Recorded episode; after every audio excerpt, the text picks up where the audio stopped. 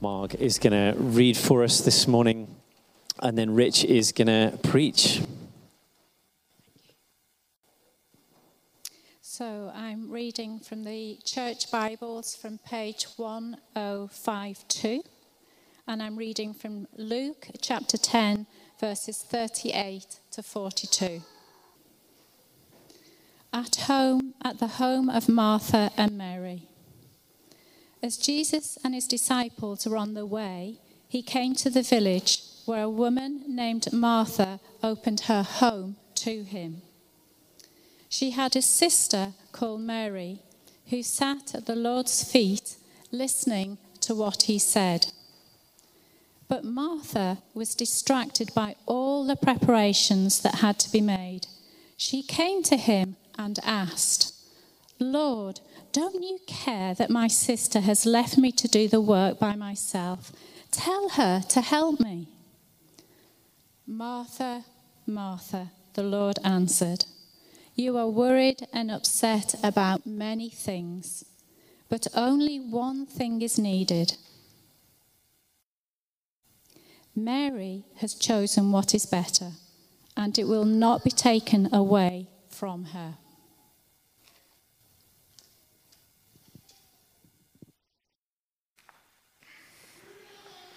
Good morning. Happy New Year. Welcome to the next decade. Anyone like me wondering, not entirely sure where the last one went. Um, but here we are. We have a, an opportunity, don't we, to get things in perspective and in place. We are kicking off a new series called Practicing the Way of Jesus. This is season three for those of you who've been around for any length of time. I'll say a bit more about that in a moment. Uh, we were in London for a couple of days over Christmas, and as part of that, we decided we would visit Harrods, because when in Knightsbridge, darling, might as well pop in. We didn't buy anything, we couldn't afford to buy a plastic bag, never mind anything else, but we thought we'd pop in and experience what Harrods is. And some of you will have perhaps been to Harrods, many of you may not. Here it is, looking glorious in its Christmas lights. It is magical at Christmas time, isn't it? London generally, but particularly places like that. And so we were in there and uh, we were blown away by, uh, on one hand, this extraordinary temple to hyper consumerism where you can get the very best of anything and pretty much everything. The cheese shop was just unbelievable. The chocolates, the handbags, the, everything is the very best of the very best. It's also obscene because less than a mile away is Grenfell Tower wrapped in scaffolding, which you pass on the way in. And it's just this reminder that we've got things so horribly wrong, haven't we? One of the memories I have of being in Harrods, one of these moments I spotted and just watched, has kind of stuck with me. We were in the Christmas decoration area, which was enormous. And uh, Kath was looking at some decorations, and uh, I just spotted out of the corner of my eye this little girl who was dressed beautifully in the very best of the very best. Uh, stood at the edge of this um, big box, and there was a, on the other side there was a Harrods um, shop assistant. I'm sure they're not called that. They're probably called something very important. And he had in there um, loads of fake snow, and he was demonstrating this particular product that you could buy, a little box of white powder that when you added some water to it, it kind of magically morphed into this snow that kind of just sort of grew before your eyes. It was extraordinary. And this little girl was literally watching it wide eyed. She's like, and I could hear her saying, It's magic. Oh, it's magic. And she said to the guy, Would you do it again? And he's thinking, Yeah, finally got a customer. And, uh, and so he's doing it again. And she's like, Daddy, Daddy, Daddy, Daddy, come and look. Daddy, look. Daddy is over here with stressed out uh, wife, both of them looking beautifully dressed in the very best of the very best, having some debate over which bauble they were going to buy. I had a quick look on the way out. They were 50 pounds each, so big deal, right? And uh, they're obviously trying to buy the perfect Christmas tree, probably because of all the social pressures of the world that they operate in. I don't know. I'm, I'm hyper kind of projecting there, but I'm watching this guy who's, who's not really paying attention to his daughter. He's not really paying attention to his wife. He's actually on his phone checking his emails. And in this moment, he's missing the moment with his daughter, who just wants his attention. And eventually he comes over and he doesn't engage with her or what she wants him to engage with. He literally has a conversation with the shop assistant or whatever he was called and said, How much is a box? To which the answer is 25 pounds. To which he says, I'll take 10 and walks off. And the girl has this face of just, she was bereft. She didn't want her dad to buy anything. She wanted his attention. In that moment, she just wanted him to crouch down with her and watch this white powder become snow.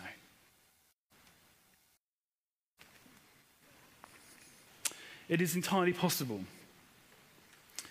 to go through life and miss the point entirely. Christmas is a good reminder, isn't it? It's entirely possible as that story uh, shows us, to, to think you've got to do Christmas in a certain way and miss the point entirely. It is possible, friends, to follow Jesus, to be keen, committed Christians, to do church and all of the stuff that we talk about and miss the point entirely. I want us to think carefully as we begin 2020, as we begin this year, this decade whether or not we're making good choices, whether or not we perhaps unwittingly are missing the point.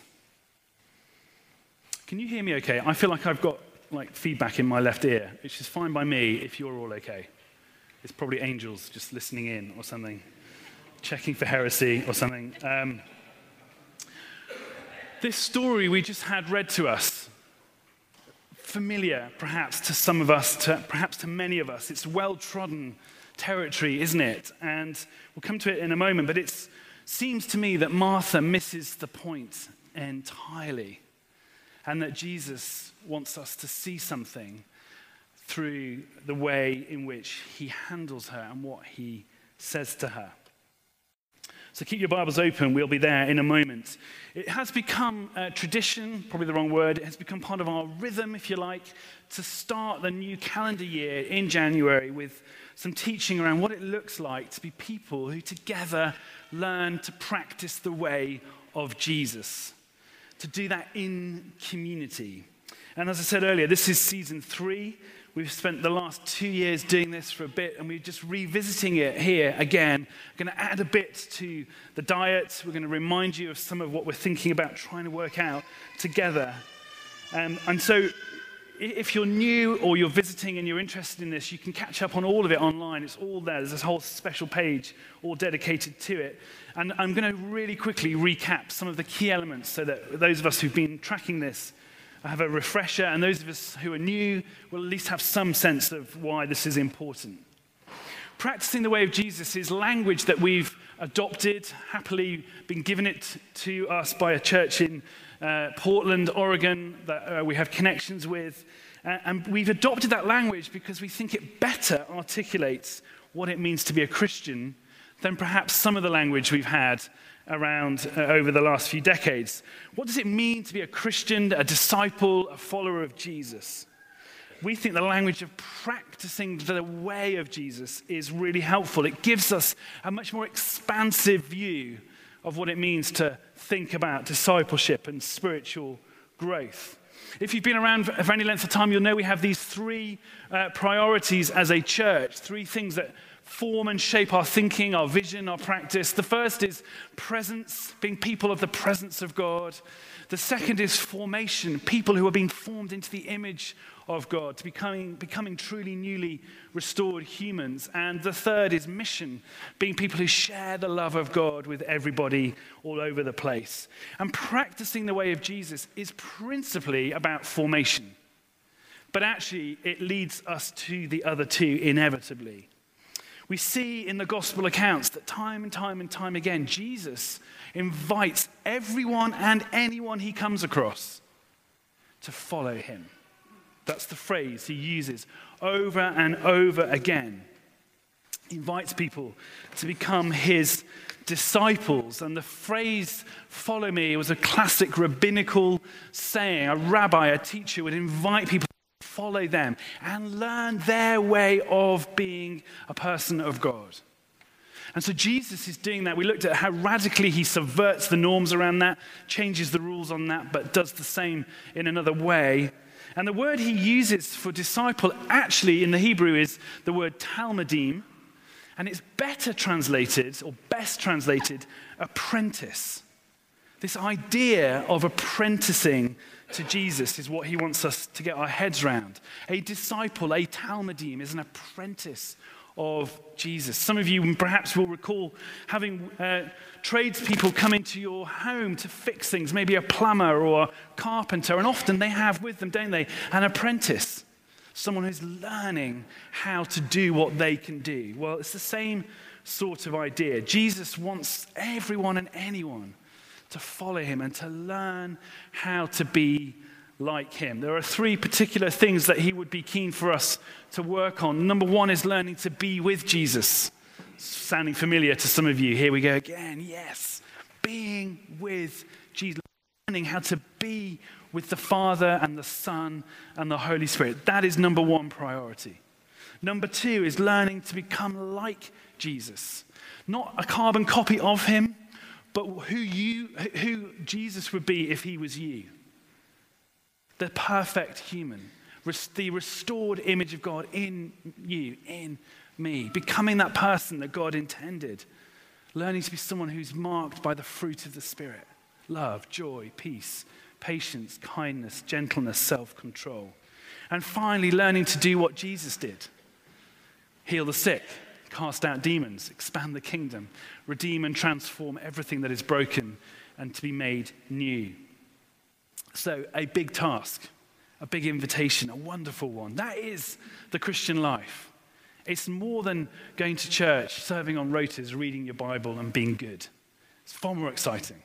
It does involve those things, but for a purpose beyond which uh, we can ever really get our heads around it. I love how Dallas Willard puts it. He's one of the great spiritual writers on all of this. I read this recently. He said, In spiritual formation, we are aiming at a character and life that is so shaped that the deeds of Christ routinely and easily come from what is inside.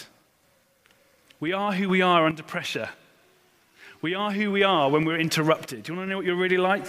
That's when someone interrupts you, that's what you're like. What comes out of you, Rich Johnson, when you're under pressure, when you're interrupted, when things don't go your way, which is the story of my life, I can tell you it's not very Christ like a lot of the time. So please don't think I'm standing up here going, da da da. I've spent 10 years working on it and now I can teach you. It's theory that I'm preaching to myself, but we're in it together, right? So if you don't believe me, if you think, oh, surely the vicar must be ahead of us, just have a little chat with my wife or my children they will tell you the gory truth.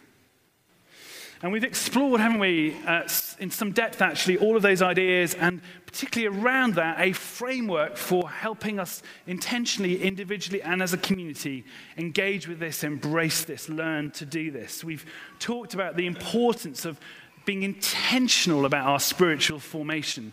The reality is, if you're not intentionally engaging with this, and being formed by God through His Spirit, through His Word, something else is forming you instead. We are all being formed and conformed or transformed by something and someone. The question is who and what and why and into what. So, if you're not intentionally engaging with apprenticeship and spiritual formation, something else will be shaping and forming you instead. And so, we have this intentional uh, paradigm, which has these three key elements to it. The importance of teaching, and I don't just mean Sunday morning, Sunday evening teaching, but actually I mean the whole teaching of Scripture, preached by others, but also read by you and engaged with by you in your life groups and midweek groups. Uh, because Jesus goes about teaching, teaching people the way. The early church devoted themselves to the apostles' teaching. It's not that you just listen and suddenly by osmosis, ta da, it's happened. That would be great. But actually, that it fuels you and informs you and shapes you and challenges you and encourages you, convicts you and propels you and paints a picture for you of life. And you go, ah. Oh. And then you lean into that and you ask other people to help you lean into that. So, teaching is part of it. A second part of it is these things called practices. We'll come to that quickly in a moment. But these spiritual practices, these things that we literally practice doing because they help us be with Jesus, become like him, and learn to do what he did. Things that, unless we learn to do them, won't, we, won't be natural. Some of them will be easier for others uh, for some, some of you will find some things easier, others will find other things easier, but they're important and we work these things out together. And number three, we do it in community because God's intention was that his people would always be a family. It's as family we go. And all of it is the work of the Spirit in us and through us. You cannot do it without an active relationship with the Holy Spirit. The Spirit is always wanting to do stuff in us and through us. Now, there are two words that are really important on this slide. The first is that word intentional. I've already made the point that unless we are intentional about this, it just won't happen. Uh, William Paulsell puts it like this we've used this quote before. It is unlikely, he says, that we will deepen our relationship with God in a casual or haphazard manner. There will be a need for some intentional commitment and some reorganization in our own lives. But there is nothing that will enrich our lives more than a deeper and clearer perception of God's presence in the routine of daily living. We'll come back to that in a couple of weeks' time. But I, knowing I was starting the year off like this and feeling very fraudulent, have been trying again to get some better little routines and practices into my day, particularly my morning. Some of you will know I'm the one that gets up earlier. By nature, I'm just an early bird, so I'm up. And uh, I'm just trying to make sure that I do start my day in a way that's really helpful. So I've begun again to read the Bible in one year. Uh, it's already day, it's day five, and I'm already a day behind. but the intention is there. I'm a step ahead of anyone who hasn't even tried intentionally to do it. I'm winning already against how I was last month. It's the intentionality. That was not meant to sound like a rebuke. I'm so sorry if it did. Okay. Uh, the second word is community. I've already said this again, but I'm going to make the point. We don't do this on our own. We have to do it in the context of community, which is why Fraser, who's part time on our team and part time learning to be a vicar, his job here is to build midweek communities, to oversee and to nurture and to develop them. They are so important. And we want everyone to say, I'm in that expression of midweek community, partly so that you can be known and belong, but so that also you're in a context in which your spiritual formation is nurtured and encouraged and way more likely. Joseph Hellerman, who's a theologian who knows about this stuff, puts it like this He says, Spiritual formation occurs primarily in the context of community. Long term interpersonal relationships are the crucible of genuine progress in the Christian life. People who stay grow, people who leave do not grow. It is a simple but profound biblical reality that we both grow and thrive together, or we do not grow much at all. When people say to me, Rich, I just feel like I'm going nowhere in my faith. I'm stale, I'm stuck. It's no, there's no joy in it anymore for me. My first question is which midweek group are you in?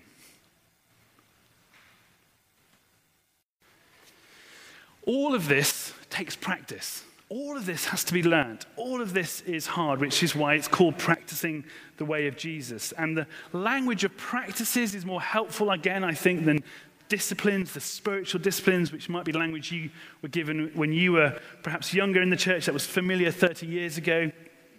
These practices, they do require discipline, of course. But actually, the idea of a practice invites us to see that it's something much more than just behavior modification, doing the right things to tick a box and trusting that something happens. When we practice getting better at something actually it becomes true for us. It becomes our habit, our norm, our default. So far, we've looked at four practices uh, silence and solitude. Some of you might remember that. That is the killer app. It starts there. I'm an introvert. I love being in, on my own. So this isn't a hard one for me on one level, but actually it's harder on another level for all of us because when you're on your own, you face up to yourself, right? But, but the idea of being on my own, I'm like, great. Some of you, that's the, your idea of hell. Silence and solitude, really, really important. I'm not going to go into it. You can catch up online. We've looked at the practice of the Sabbath, this idea of a day, a week of rest, which is a biblical commandment and is good for us. Kath and I were having a conversation with the children over Christmas about how we reintroduce Sabbath into our family life because it's slipped, it's drifted, and we're having to recalibrate, find a different way of building it into our life so it becomes a norm because our life has changed. The circumstances of our weekends are different. It's a practice, and we're practicing it again. We're going to have another crack at embedding it in our lives. Personal prayer, we looked at that. Andy looked into that uh, last year. The importance of a time in the day and in the week when you're praying. And Owen looked at reading the Bible, that simple but important discipline of reading the Bible. Those are the four practices we've looked at so far. Now, those things don't do it for us, right? But what they do do is posture us before God in such a way that actually we can engage with the work of the Spirit. That actually we can see what God's wanting us to see, hear what He wants us to hear, engage with what He wants us to engage with. They facilitate us becoming people who learn to be with Jesus, to become like him, to do what he did. So, for example, spending time in silence and solitude, getting away from it all, is so, so important if you want to know what's deeply going on, going on deeply inside you. If you want to hear the deep cry of your soul, and you want to hear the Father's response, you've got to be on your own, silent for long enough. We love to drown out the noise. I was driving in this morning. My instinct to go in my little mini was to put the radio on. And I just, this little check in my spirit no, no, no, no. There's a six minute window for silence and solitude. So engrossed in God I was that I missed someone in the car in front of me waving just at me saying hello, which is not true. I just probably wasn't concentrating. But it's those little disciplines, those little moments. This season, we're going to look at two new practices. We're going to look at simplicity and we're going to look at slowing. Simplicity and slowing. And it's worth noting, I've changed the slide, that personal prayer and reading the Bible, they actually inform those four other things. You will find that if you spend long enough on your own with God, that you'll find yourself praying or picking up the scriptures. Or sometimes you'll find that actually uh, reading the scriptures reminds you of the need to slow or to simplify or whatever it is. The final thing to remind us before we get back to Mary and Martha is that this is not easy. Not only do we have to learn how to do it, practice it, but it's actually something we're doing in a, in a context, in a world, in a way of life that is contested and challenged. Have you noticed that life is hard?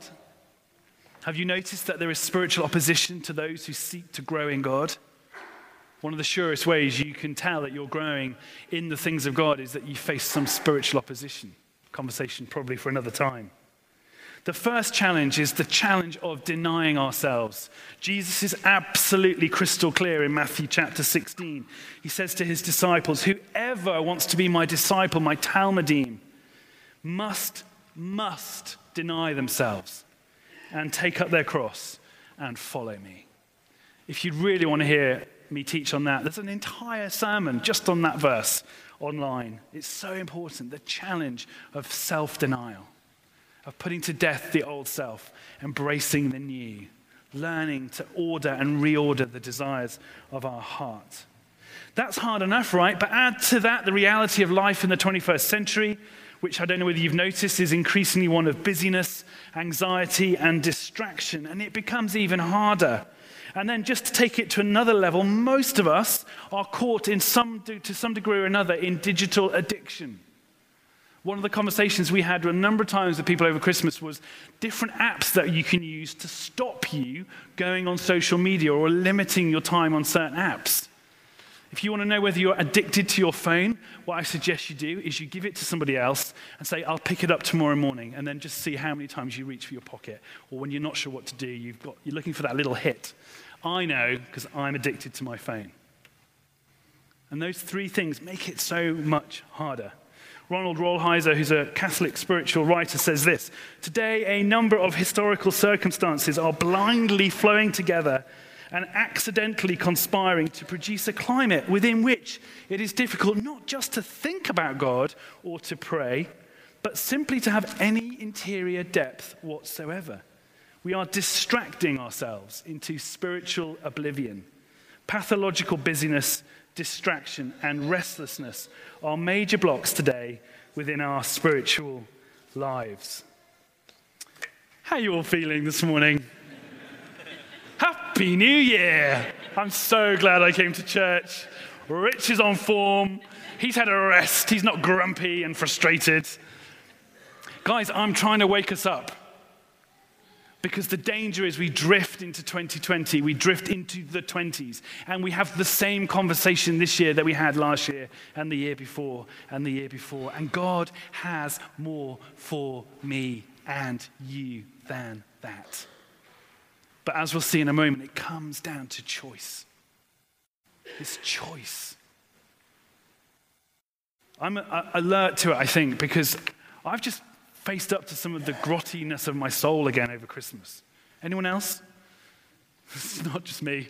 It's been pretty messy. And I'm like, oh, man. And then I read the scriptures and I read the promises of Jesus. And I'm thinking, that's not true for me. And then I remember, but I've got to practice the way of Jesus. I have to live in such a way that I can take hold of it and it can shape and form me. I can't just hope that it might become true one day. The good news is there is an alternative to the anxious, busy, distracted life that all of us lead. The bad news is it's really costly and very countercultural. I would argue it's less costly than carrying on the way many of us do by default, but it's hard. It turns out that in the story of Mary and Martha, there is some wisdom and perspective. Let's start with Martha. Martha is anxious, distracted, and busy. Anyone starting 2020 like that? Come on, some of you are lying. I mean, just sheer liars. Come on, that's an entirely different sermon. If you are not anxious or worried or busy or distracted in any way possible, please come and lead our church. That would be so good. Uh, verse 38, back in Luke 10, verse 38 Jesus and his disciples come for lunch.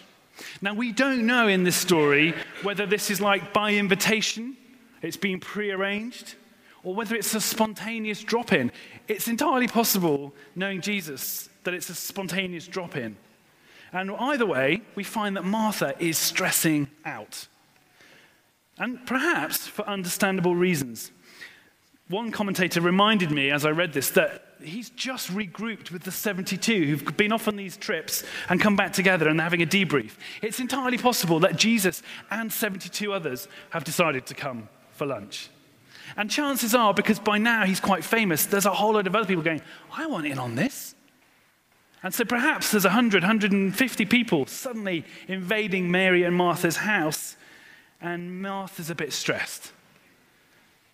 Everyone, it says, verse 39, except Martha, is sat listening to Jesus teaching. Teaching, practice, community. He's telling them about this way of life in the kingdom of God, this new way of being human, this new yoke, this new sense of what God is up to. And Martha is trying to make them all lunch. Most sermons I've heard on this passage, I think, give Martha a really hard time for not being able to just put aside the lunch and go and be with Jesus. You get this kind of classic question, don't you? Are you a Martha or a Mary? I think it's possible to be both. We need Marthas. Without Martha, no one's eating. The question isn't, Do we serve and do the things that need to get done willingly for other people? The question, as we'll see, is at what expense? Martha, I think, gets a disservice often in our understanding. Put yourself in Martha's place for a moment. Not only will lunch not happen if she doesn't take the lead, but actually, wouldn't you find yourself a bit distracted if 150 people, maybe plus Jesus, turn up for lunch? I mean, you'd start thinking about whether you cleaned enough and is there loo roll downstairs and oh my goodness, the children and oh, oh you know, here you go. And then add into the fact that in those days, hospitality is this massively important thing and getting it wrong came with all sorts of social kind of issues and kind of to get it wrong was a no-no. That's why Jesus turns water into wine again at a wedding to rescue the host of the wedding, if you remember. And then remember, of course, this isn't just 150 people. This is Jesus, the Messiah, in your house. And you're thinking, heck, I better get this right. This is God. Forget that he was quite happy to be born in a manger. Wouldn't you be distracted, concerned, worried, anxious, wondering how many times you're going to have to go to the well to get water and whether you've got, oh, heck, ah, ah. And then, of course, you look through the room and there's Mary. Mary, who should be here helping me, there she is. Jesus. Martha is not happy. And so she goes to Jesus, verse 40. Lord, don't you care that my sister has left me to do the work by myself? Lord, don't you care? Wow, what a question That my sister has left me to do the work by myself. I think she's expecting a different response from the one she gets. In my mind, I'm reminded of the story of the prodigal son and the elder brother. She sounds a bit like the elder brother. So there's a resentment and an entitlement and a don't you see? And how can it possibly be okay? And Jesus, you've got to do something about this because that's not how it works. These aren't the rules, right? And perhaps she's heard Jesus teach elsewhere about the importance of service. Notice, and she wouldn't have heard this because this is later in the story, but chances are he said it many times. This is Matthew 24. Who then is the faithful and wise servant whom his master has set over his household to give them their food at the proper time? Blessed is that servant whom his master will find so doing when he comes. Now, Jesus here is talking about the return, his return, and us being ready and prepared and serving diligently until he does. But but perhaps Martha's going, I've, I've seen him do this. I, I get this. He, he, surely he's going to side with me. But he doesn't. He rebukes Martha. Verse 41 Martha, Martha, the Lord answered, You are worried and upset about many things, but few things are needed, or indeed only one. Mary has chosen what is better, and it will not be taken away from her. Now, depending on how you read this, you, get a different sense of what that moment like, might have been like. It could have been, Martha, Martha, how dare you? Don't you get it? For goodness sake, woman. I don't think that's how Jesus said it. I think he looked at her with loving eyes, kind eyes, and said, Martha, Martha, you're worried and upset about many things. Is it possible that you're missing the point? Is it possible that actually what really matters in this moment isn't all that stuff, but that you can attend to me like your sister? Jesus doesn't rebuke Martha for not caring about her guests, wanting to offer great hospitality. He doesn't rebuke her for getting frustrated with Mary. Actually, it's not even for being anxious and stressed. It's a loving rebuke. It's not harsh. Martha is rebuked for allowing other things, many of them good, to prevent her from engaging with what really matters the most. Jesus can see that she's become so anxious and busy and distracted by things, good things, that she's not able to be present to him in that moment. This is compassion because he wants her to live into a better way of being human that Mary seems to have understood. So, verse 41 you are worried and upset about many things. What were the many things? that she's worried and upset about? What are the many things that you and I have come into this year worried about, upset about? It's day five of January. My inbox already has things in it where people are articulating worries and upset. It's normal, it's life. The question isn't whether you get worried and upset about things, it's what you do when that becomes true for you. Martha was full of good intentions. I don't doubt her heart for one moment. But what we seem to see here is that, that it came at a cost, that Jesus is saying it's not worth paying that cost. So notice what he says in verse 42 Martha, few things are needed. I wonder whether this is a summary conversation, and perhaps he might have said, you know what? No one really cares what we eat. Like baked beans on toast is totally fine. It doesn't actually matter that your house is a bit of a mess, that there's a pile of ironing in the corner. Like, honestly, just want you to relax. There's just a moment here. Who cares? And Jesus says then something profound. Perhaps just one thing is needed. He seems to almost change his mind in a halfway through his sentence. A few things are needed, or, or indeed only one, actually, Martha. Just one. Martha's so caught up in things. She's anxious and worried and upset she thinks they matter. And in a sense, they do kind of matter, but not ultimately. And so she misses the point entirely. All her busyness, diligence, care, concern, and insecurity make her anxious to the, the one, and blind to the one thing that is necessary being with Jesus. Crouching down with your daughter and watching white powder become snow and just enjoying it and then going somewhere else. Maybe in that moment, Jesus just wants Martha to stop. And so he says to her, verse 42, I understand your frustration with your sister, brackets. I think he looked with kind eyes, but, but Martha, Mary has chosen what is better. And it won't be taken away from her because it's in there, in that moment, that the magic happens. It's in the moments with me that the transformation happens. It's in the moment with me that you get what you need. And all this other stuff, it can be good, but it can also be a distraction. Friends, Jesus doesn't invite us to add him in or make room or sort of get him into our to do list. He doesn't want us busy running around for him. He invites us to reorientate our entire lives around him so that we learn a different way of being human the unforced rhythms of grace. Martha was so busy getting everything ready for Jesus that she actually wasn't with him.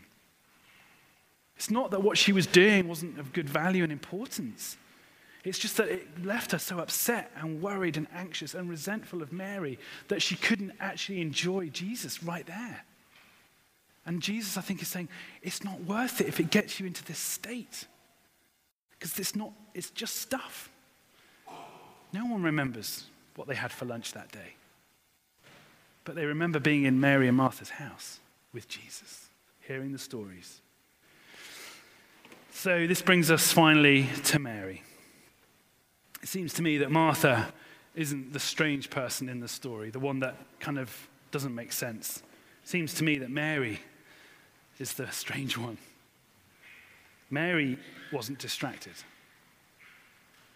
Mary wasn't anxious and worried and upset, in that moment at least.